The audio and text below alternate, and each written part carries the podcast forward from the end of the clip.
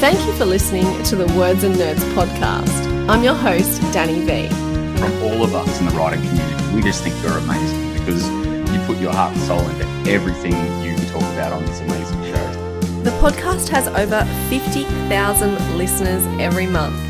I love coming on your show and I love talking about it. Oh my God, I finally get to speak about it, talk about all the things that I've been living with by myself for so long. I mean, you provide that opportunity to so many of us and, you know, always are an amazing host. We chat about books, the writing process, and how literature has the power to change the world. But most of all, we have real conversations and we have a laugh. I'm uh. feeling sick. I, I... Thanks for being here and sharing the journey.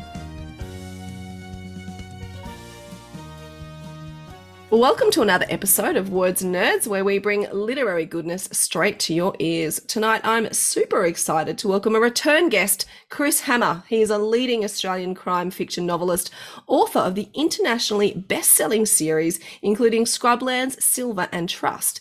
Now, Chris has started a new series beginning with Treasure and Dirt, followed by The Tilt, which we're going to be talking about today. Scrublands was an instant bestseller upon publication in 2018. Seems so long ago now, Chris topping the Australian fiction charts, shortlisted for major writing awards, and was named the Sunday Times Crime Novel of the Year 2019 and won the UK Crime Writers Association John Creasey New Blood Dagger Award. So impressive, Chris. And you've come back with a brand new book, The Tilt. Welcome back. Danny, so nice to be back with you. It is. It's always lovely to talk to you, not only about your books, but I really want to talk about the evolution of you as a crime writer. I mean, Scrublands was amazing, but then, you know, you just keep on writing these books. I know it doesn't feel like it for you, Chris, but I feel like every time I turn around, you've got this amazing giant book on the shelf ready for me to read again. So, does it feel like that for you? Well, it does. It it it suddenly like 2018 is only four years ago, right? But yeah. this is my fifth book. Amazing. So, I had a 2018, 2019, 2020, 21, 2022. That's pretty uh, amazing. Uh, yeah, and, and if any of the writers out there are wondering how you can possibly do that, um, I, I do it full time. I don't. I'm one of those really fortunate people who don't have to have a proper job. Second thing, I don't have young kids. So many writers do, and not only do they take up time, but my God, can they take up energy? Uh, my kids are grown up now. Um, and the third thing, uh, I'm really addicted to it. I just love doing it. So if I don't do a bit every day, it doesn't feel right. And if you do a bit every day, you know, over the course of the year, you end up with a book. Mm, I love that. Well, I have two strikes against those things, Chris. It's probably why I never get much done. So I've got the little kids, and I've got the the other job. So uh, that's that's my excuse. also, also, I'm not foolish enough to take on a take on a podcast. Oh, that too. Yeah, that that little thing. yeah, that little thing. well, let's start by giving me an elevator pitch to what the tilt is about. Okay, the tilt. This isn't so easy because there's actually two elevator pitches. Oh, I like this. And that's because the book has three different timelines in it. So I'll just start with the contemporary timeline. The book is set in the Barmah Millewa forest. It's a real place, the world's largest river red gum forest, uh, down on the Murray River on the border between Victoria and New South Wales. The prologue, this isn't a spoiler um, because it's the first few pages. We're in the forest, it's winter, and it's midnight. And there are two people in the forest um, they don't know that each other is there. Mm. They're unnamed. One is a woman intent on blowing up a regulator. This is a small dam that sits between the Murray River and the creeks that lead into the forest. It's there to prevent water flowing up into the forest. Uh, and not far away, unbeknownst to her, is an as a young man, also unnamed. He's running for his life. He's being hunted by men with guns. Uh, we don't know why, and we don't know who he is. So that's the prologue. The story proper, or at least the contemporary story proper, starts with uh, Nell Buchanan and Ivan Lukic. Detective Constable Nell Buchanan and Detective Sergeant Ivan Lukic. These are the main characters we met in Treasure and Dirt. And so they're back with us. And they've been sent down to the forest because a body has been discovered. The woman in the prologue has successfully blown up this regulator. Three months later, a work crew is repairing the, this small dam and they find a body. And so Nell and Ivan are sent down there. Nell is really kind of reluctant to be there. She doesn't want to be there for two reasons. One is purely practical. She's just been elevated to being a full time homicide detective, and she reckons this is a dud case because it's clear the body has been there for many decades. So she reckons there's mm. no chance of, of really finding the killer. It's going to be end up in a cold case file. But her other reason is far more personal. She grew up in that area. Her parents still live there. She has a very strained relationship, particularly with her mother. So she doesn't want to be there. Um, Ivan leaves her there because he also thinks the case is going nowhere. Um, and she's just tidying up the paperwork when things start to escalate. More bodies are found. She's threatened with violence. And uh, most worrying of all for her is as more bodies appear, she begins to suspect that members of her own family are implicated in these murders. And off we go. Talk about a hit in the face. I tell you what, that prologue, it does hit you in the face and it makes you absolutely want to know what's going to happen in this forest. Now, tell me, how much do you labor over a prologue? Is it something that you think of first and it sets the story up, or is it something you really have to wrangle and work hard? Because it's important, the prologue, right? That's the thing that's going to get people to keep reading your book. Yeah, it can be very important in commercial fiction, I think, mm. to, to, have that grab and in crime and in crime fiction. So, true story that that my first book, Scrublands, that you were kind enough to to refer to earlier, it has this incredibly dramatic prologue. Um, I'm sure it's not a spoiler, but it, it starts with a priest outside a church in a small country yeah. town everything's fine. He's happy. He seems quite jovial. He goes into the church to prepare for the service, to don his vestments. Comes out a few minutes later. He's got a high powered rifle. He shoots five of his congregation dead uh, before he himself is killed. Uh, and then the story proper arrives with the journalist Martin. Uh, starts with the journalist Martin Scarsden arriving in the town a year later to write a story about how the town is coping a year on from these terrible events. So as you read that, you think it's a really uh, dramatic way to start the book. Mm. It's very gripping and works very well. But seriously, I didn't get to write that prologue until probably draft seven or eight. Wow. I simply started the story because I tell you, with Scrublands, I was really learning on the job. Mm-hmm. Um, it took years, and I threw out hundreds of thousands of words just to try and get it right. And I had I was starting the book with Martin arriving in this town in the middle of the day, a forty degree day with no one on the streets in this deserted town. So atmospheric, yes. Pacey, no.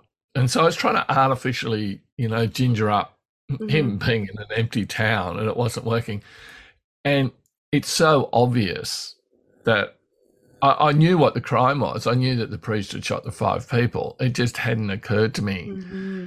to show it. You know, it's that old thing yeah. show, don't tell. And I'd had it so, you know, Martin gets told, or there's some sort of clumsy exposition about what the crime was.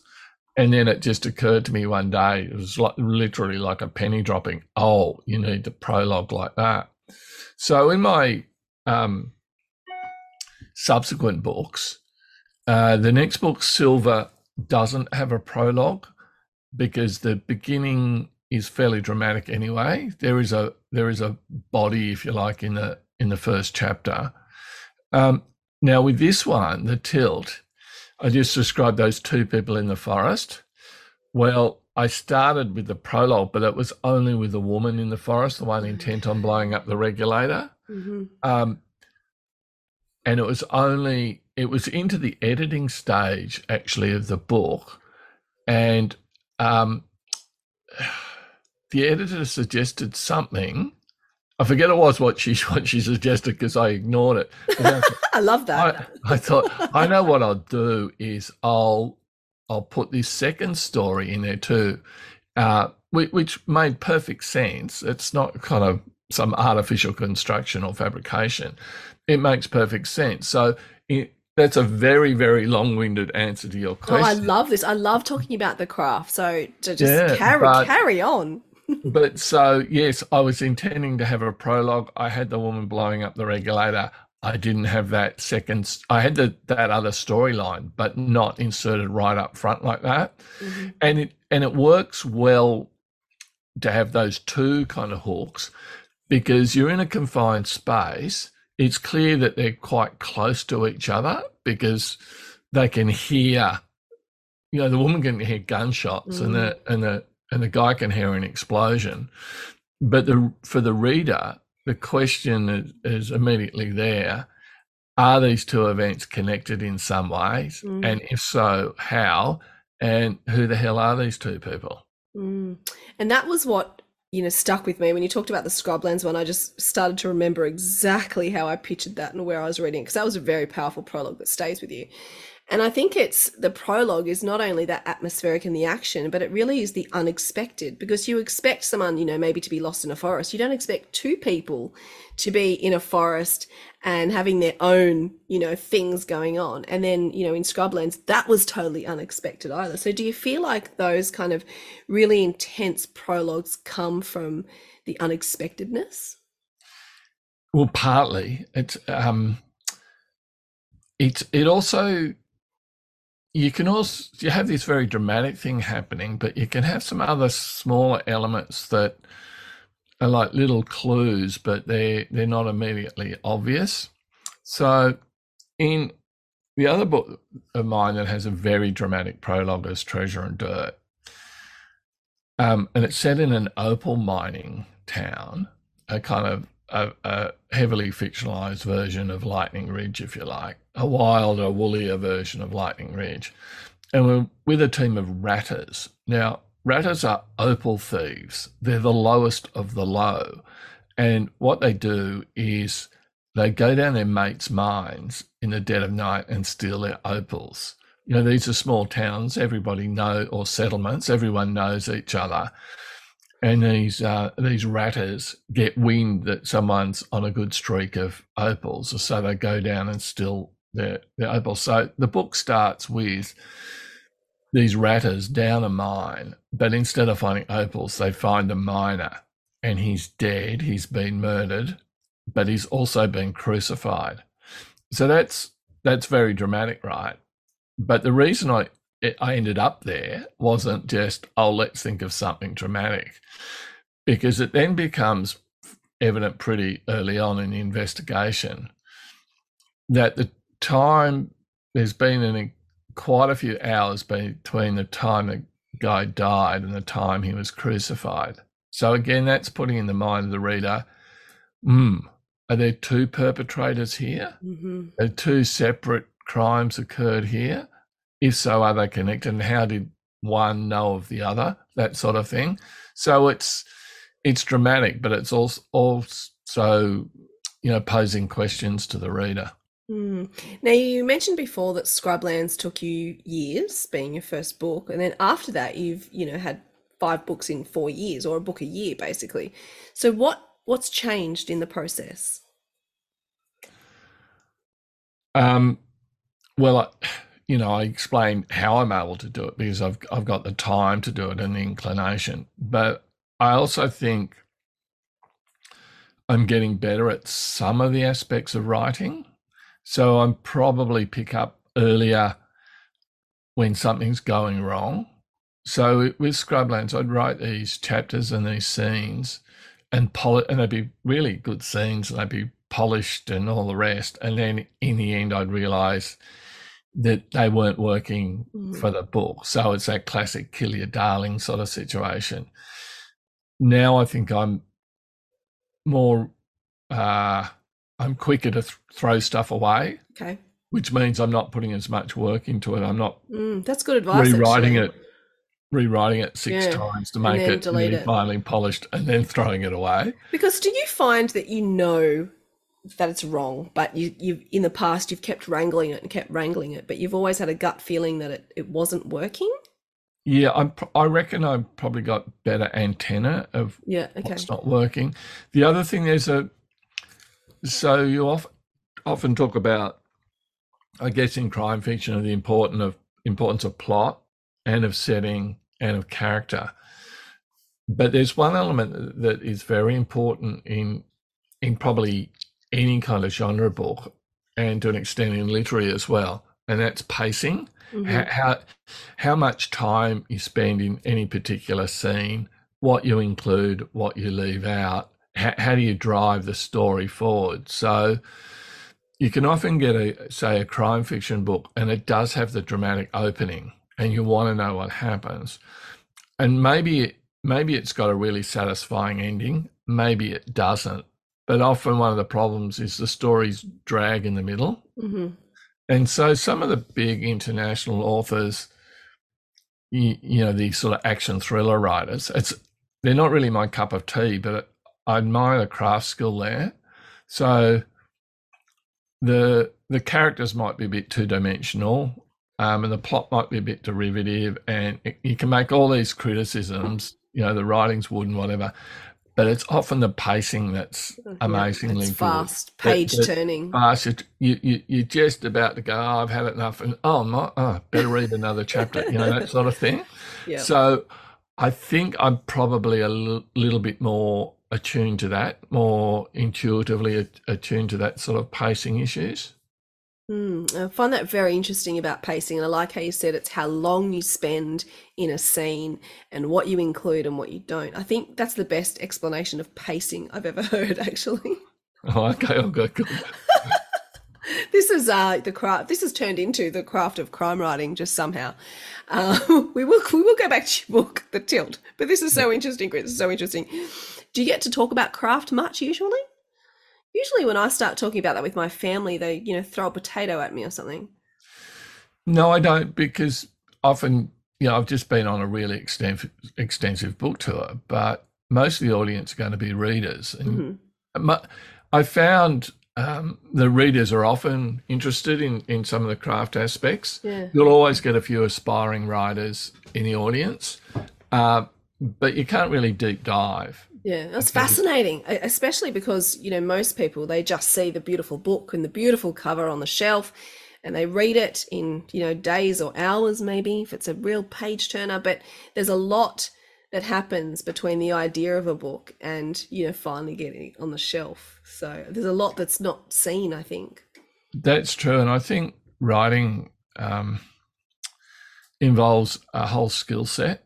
And some writers, you know, are, are stronger in one area than they are in, another. You know, you get someone who's great at plotting, but not so good at character. Or, you know, I've heard people say they have real difficulty writing dialogue. Mhm. I, I quite like writing dialogue. It often takes me off into weird and wonderful and, and interesting places. I do think um, I I tend to you know there's a saying you know write with your heart and edit with your brain, Mm. and I think I am I am like that when I'm writing. I'm I, I'm a pantser, which means you know I write by the seat of my pants. I have the seed of ideas, and then I as I'm writing, they take me off into different directions. And that's that's when it's good to have those antenna to say, uh, uh this isn't working. back up, back up, pal. Go back and, and have a better idea. Um, but then to have the ability later to, to put on that editing type brain hat and go, what's wrong with this? What's right? Or how could this be better? Um, so I think there's there's a bunch of skills involved with writing, and some of them you get better at. Mhm. But at the end of the day, that doesn't mean the book's going to be better than the one before it because so much depends on just the power of the story.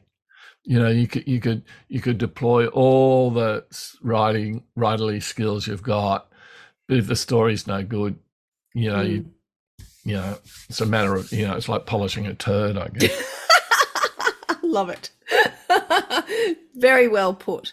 Now, mm. you're talking about writing and editing in two different sort of brain spaces, I guess. You know, writing with hmm. the heart and soul and then editing with the brain. I think it was Ernest Hemingway who said, write drunk, edit sober. Uh, yeah. Same Yeah, sort of thing. Yeah. Not that I'm not advocating you get drunk, maybe just one drink or two. We drink Yeah. responsibly, of course, Chris. Um, but it's because it's sort of the same thing. So I'm wondering when you're writing, do you just write and you don't worry about editing at all? You just write with that heart and soul, and then later on you'll go back and you'll think, okay, now I'm doing an edit. Like, how do you work this out, or do the two meld together? that I'm trying to be more like that. So I know some writers have a very um, well-defined process for writing, but I've found that mine keeps evolving. So I'm trying to be a little bit more intuitive in the writing and- and not not bouncing straight into that sort of editing mode. Yep. But I do so when I'm writing, I'm trying to be like that. But then I can only do it for three or four, you know, maximum five hours a day. That's mm. the actual writing. And then I'll go off and I'll do some exercise or I'll be driving or doing the housework, the shopping, whatever. As the year goes on, I'm thinking more and more about the book and it's sort of, you know, possessing me.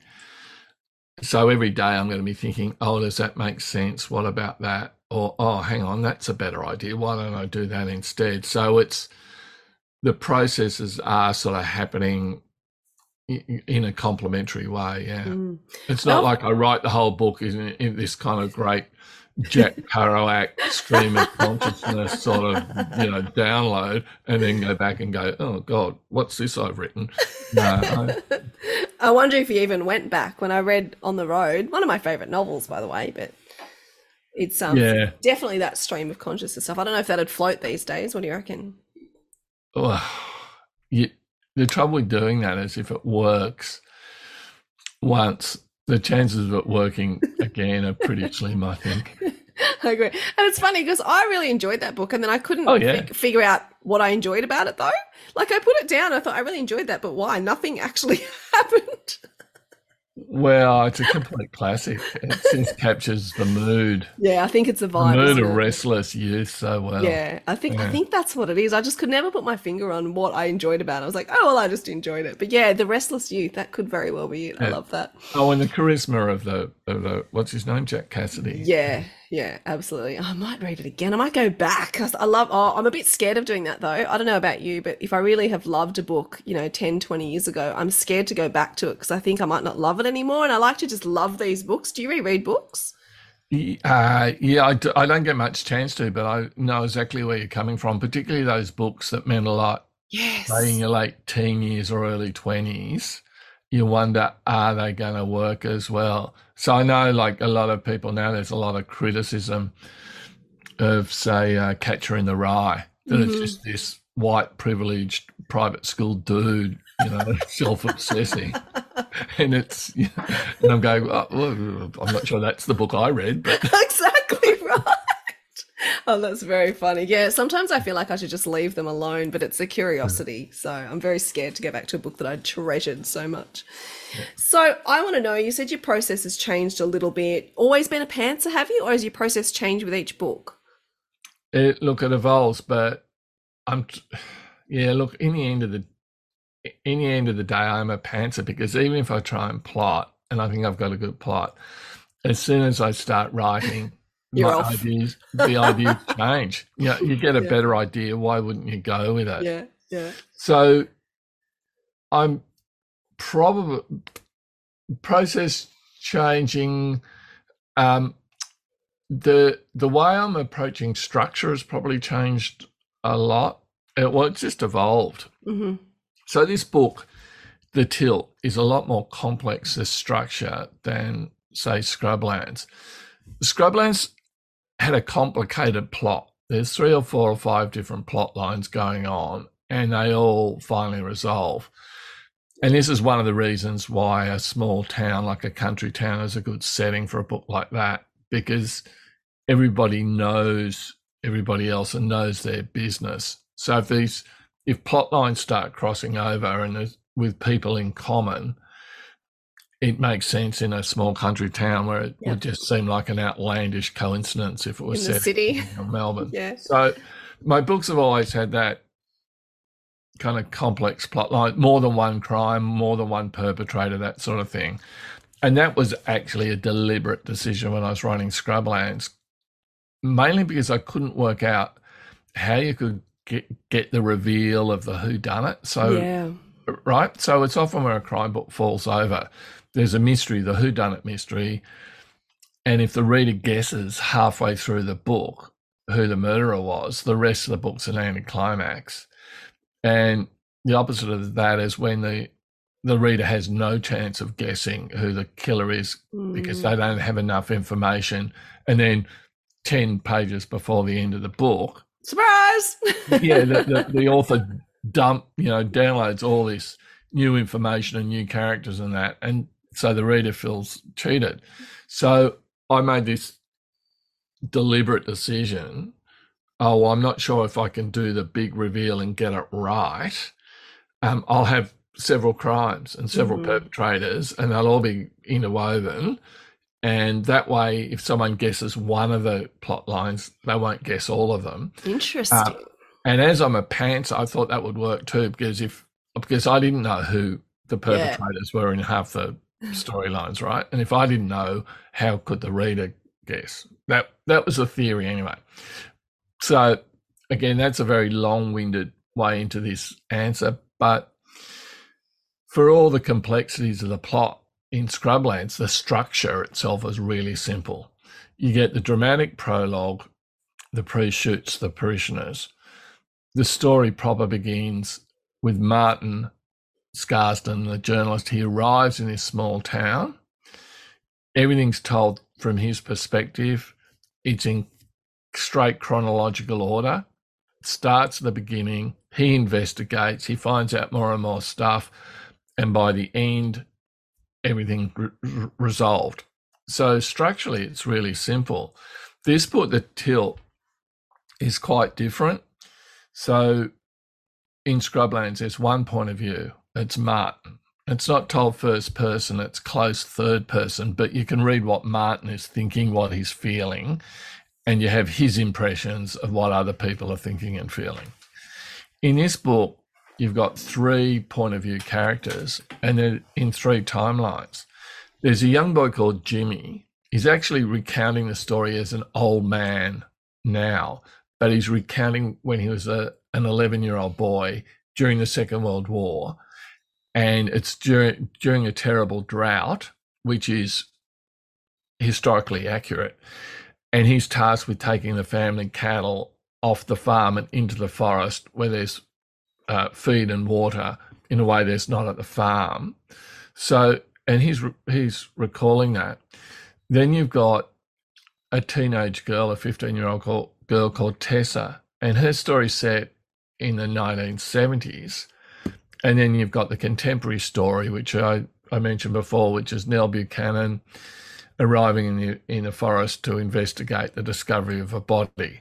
So these three stories start out as being completely separate, hmm and then as it's as the book goes along, it's almost their fates collide. These three characters, and the reader reading one storyline is informed about what's happening in another storyline.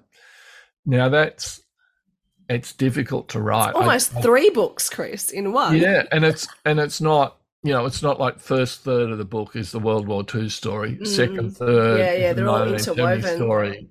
Yeah, so they're all kind of interwoven. And look, I wrote, I reckon about twelve drafts before I got got it as good as I could possibly get it before I gave it to the publishers. Uh, Um, and then the editor came back and she just mentioned one thing which just made me rewrite Nell's story almost completely. Oh wow. um because it was a pacing issue that that she was just the line the editor put in is oh this chapter she's spinning her wheels a bit. Uh, and it was true because it, it was kind of like i needed the other storylines to develop more Mm, so they'd be in sync Mm. so it's quite a i don't look for any aspiring writers i do not recommend this um it, it I, I think i well, got away with it. I, I hopefully a bit more than getting away with it. I think by the end, the books works very well, and I'm very proud of it. I don't, but I don't think I would have had the skills to do that sort of structure when I was writing Scrublands. I was I was flat out trying to get that completely straight, chronological, start at the beginning, end at the end type Mhm, story. mhm. That was that took me years to get right for Scrublands. This one, so structurally, this one is more ambitious, but as I say, having a more ambitious structure doesn't necessarily mean it's going to be a better book. In fact, I suspect in most cases it'll be the opposite. You know, often the best stories are the simplest stories. Mm, interesting. I love this chat so much. Now, I want to ask you I spoke to Jack Heath, and he's written, oh, maybe he's up to 50 books, 30 books, a lot of books. And Oh, he God, says that 75% of the way into every single book he writes, no matter how many he's written, he has this incredible self doubt, and he thinks, oh my God, I can never write a book again. I've lost all my talent. All the others were flukes. Is there a point in your writing where you think, oh, wow, this is this is hard this is my sticking point this is my challenge or after five books do you back yourself the whole I'm way more inclined to back myself now, to be fair. Um, one of the one of the, one of the obstacles I think that writers need to overcome is is that idea of self doubt and Mm. that you know I can't do it and all the rest of that. And the way I think around that is just concentrating on the book. The mm-hmm. problem isn't you. The problem is the book, the manuscript. That's what needs to be. Pe- people don't care about you. They don't care about the author. They just care about whether the book they're reading is okay. that's true So, so with a crime book, and you know, as I said, because I'm a pantser and because the plots are complex, I'm forever running into dead ends and things that aren't working. Or, mm. Oh, hang on, I've got these two people are in, or this person's in two places at once, or how can they know? You know, all that sort of just the the logistics of the plot. And it, and it, with Scrublands, it was very much, oh God, I can't do this. How you know? And I put it away for a while, and you know, I had the kids were at home, and you know, I had my full time job, um, and so there was a lot of self doubt. Now I now I tend to think, look, yeah, I can't see my way out of this, but the problem isn't me. The problem is the manuscript. Mhm. And in the at the end of the day, that's all that matters is the book. It's not what people think of you or any of that. It's just whether the book's any good. So I probably have more confidence now that I can write myself out of that sort of problem.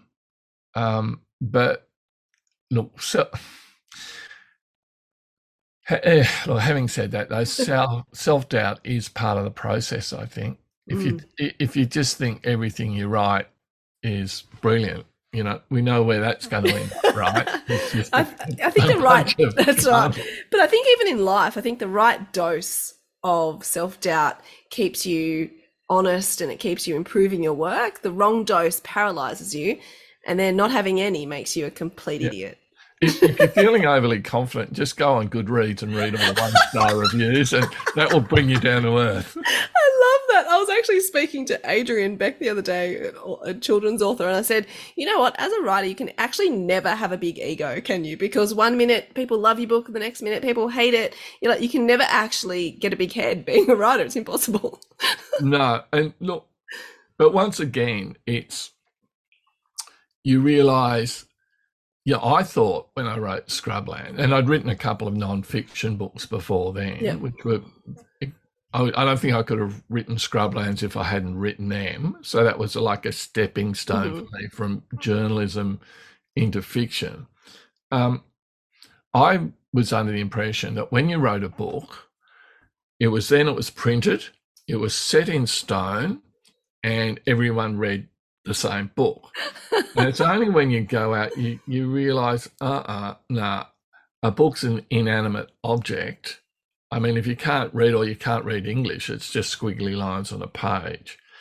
And it only comes to life in the mind of the reader. Mm, And the point is that all readers are different. yeah. So you will. It doesn't matter how good or how bad, for that matter, your book is. You'll always get outliers. You'll get people who think it's the best book they've ever read, and you'll get people who think it's the worst book they've ever read. Mm. And that's kind of it's it's almost a given.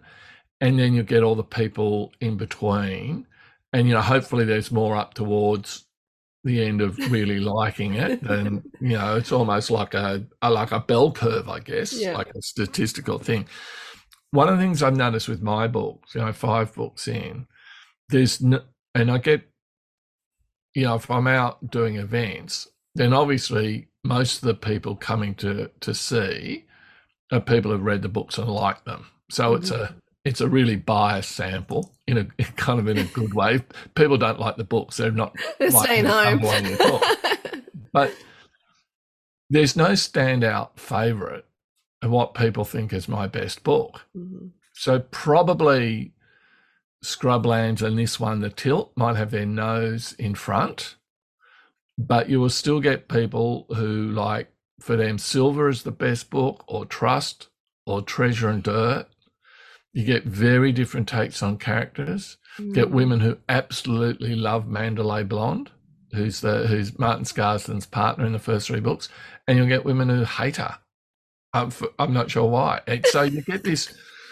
The response to your books is really out of your control. Mm. So your job is really just to make it the best book you possibly can as a writer, guided by your own sensibilities. Mm. And that's pretty much all you can do. And then you've got to kiss it and let it go let out it go into, into the world. And that's what is both terrifying and really exciting about any form of art is that once you do put it out into the world, it's no longer all yours. It doesn't just belong to you. It belongs to everybody who's experienced it.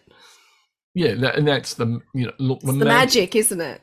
the magic of a book is is exactly that. It it comes alive in the mind of the reader, and I think with me as a reader, I really like an immersive read where Mm. you just enter another almost another reality, and that yeah, I agree. which is an obvious if you're reading like a fantasy book, but it's the same with a crime book, a contemporary literary book. Well, if you enter this other world and it captures you, and I think that explains why books have been so resilient amongst I all this. Yeah. this digital age with Yeah. everything from Netflix to computer games to whatever. yeah. The I mean, books will stand the test of time because we're Yeah. storytellers. You know, even before books were printed, human beings were storytellers. And it's funny, I've always wanted my kids to be readers. You know, I thought, oh my goodness, what if my kids aren't readers? And they are. But my son, I think it was the first time, he was reading The Hunger Games for the first time. And he was in the car and he stopped and he closed the book and he said, Mum, I'm crying. I've never cried over a book. And I was kind of really happy because I thought, oh, that's what's meant to happen. You know, books are meant to move you so much and you're meant to be completely immersed in these worlds that they do make you feel these things. And you'll never forget the books you cried over, will you? You never forget them. So here's a question you should ask authors. Do you ever cry when you're writing? the answer to that is a yes. Yeah. Well, no, no, because I asked it a few times at events, and some authors get it straight away and go, "Oh yeah, how did you know?" You know, you've got this this character you're really attached to. You're writing this mm. scene, and you know they're affected badly, or they're affected in like a really happy sort of yeah, way. yeah, yeah. And yeah, if or you'll be laughing along. you I love that. with a bit of witty dialogue. That's going to be And- one of my new questions, Chris. And then other authors just look at you as if, is this bloke mad? Are you for real?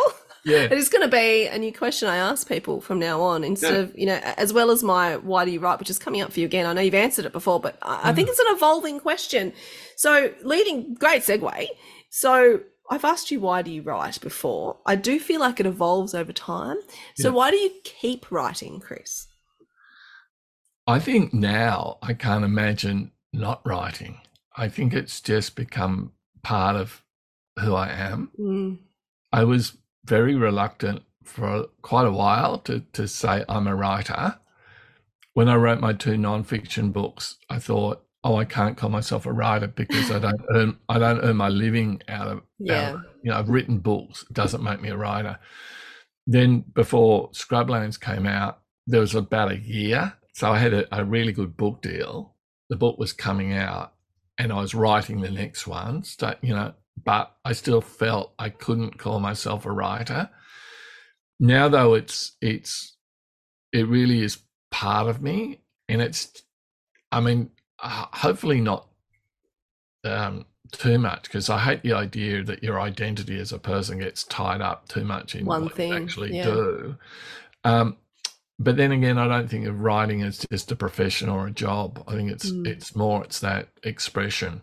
Yeah. Um, so I think I write now because it's too difficult to imagine not writing. Mm, I love that answer, and I think anyone who who is a writer should have that answer. You know, you you need to be compelled to do it because it's not always easy. It's hard work. It's a grind. It takes up a lot of your. You know, you weren't just talking about the time writing. You were you're talking about you know the time that it lives in your head. You know, always thinking, always unraveling, always undoing. So it's something that you constantly live with in some ways. I think a lot of people who who are real writers just th- they love doing it so much or, or are compelled to do it however you want to express it. And it explains why so many of the really successful authors in the world, you know, weren't overnight sensations. Mm, if you go mm. back, you find out, well, they had one or two or three books in the bottom drawer. Then they started getting published, working full time other jobs, and it was their third or fourth or fifth book or something that propelled them Yeah. i- into you know into self-sufficiency as writers and the reason they've stuck with it is because they like doing it which is i mean it, that's what happened to me in a way in that i'd written the two non-fiction books they were well received i knew i could i could write a book a, a decent book but i just thought well i'm never going to make any money out of it but i like doing it so i started writing the book that became Scrublands more as a kind of a like a hobby or a retirement project or something like that. And I think if you're an aspiring writer, the idea that you're going to write this great book first up, you know, win all these prizes, but be acclaimed, well, maybe that will happen. I hope it does. But what do you do next? What you do next, of course, if you're a writer, is you write more books. Mm. And some will be better than others. And some, you know, some will fall flat on their face. Some you might even have to abandon. Um, but it's a, I think it's a lifetime pursuit. Mm. I, I, really that. do. I love all of that. And our chat has been one of the most enjoyable chats I've had in a long time. I love talking about the craft. So I hope we talked about The Tilt enough. It was a great book. I enjoyed it. I read it during the hurricane I was in in Orlando. So added that bit of extra extra to Wow. it. Yeah, I was sort of bunkered down in a hotel room for two days and I thought, why not just continue freaking myself out by writing the reading the tilt? I mean, why not? Mild compared to a, You're not gonna read Jane Austen in a hurricane. You may as well go full tilt, right? yeah, okay. so thank you for that. I appreciate that. But no, this chat has been amazing, I think, for, for readers and writers and aspiring writers alike. So thank you so much for going on that, you know, tangent with me, that 45 minute tangent. I thoroughly enjoyed it. Thank you so much. Anytime, Dan. Now, see, now I'm going to have to write another book so I can come back Well, again. you'd better, because we got more craft stuff to talk about. I want to see what you've learnt now in book six. Yeah, me too. We'll take two hours to chat about it. maybe Okay. over a schnitzel at the pub, maybe. Oh, that sounds good. That Thanks, Chris.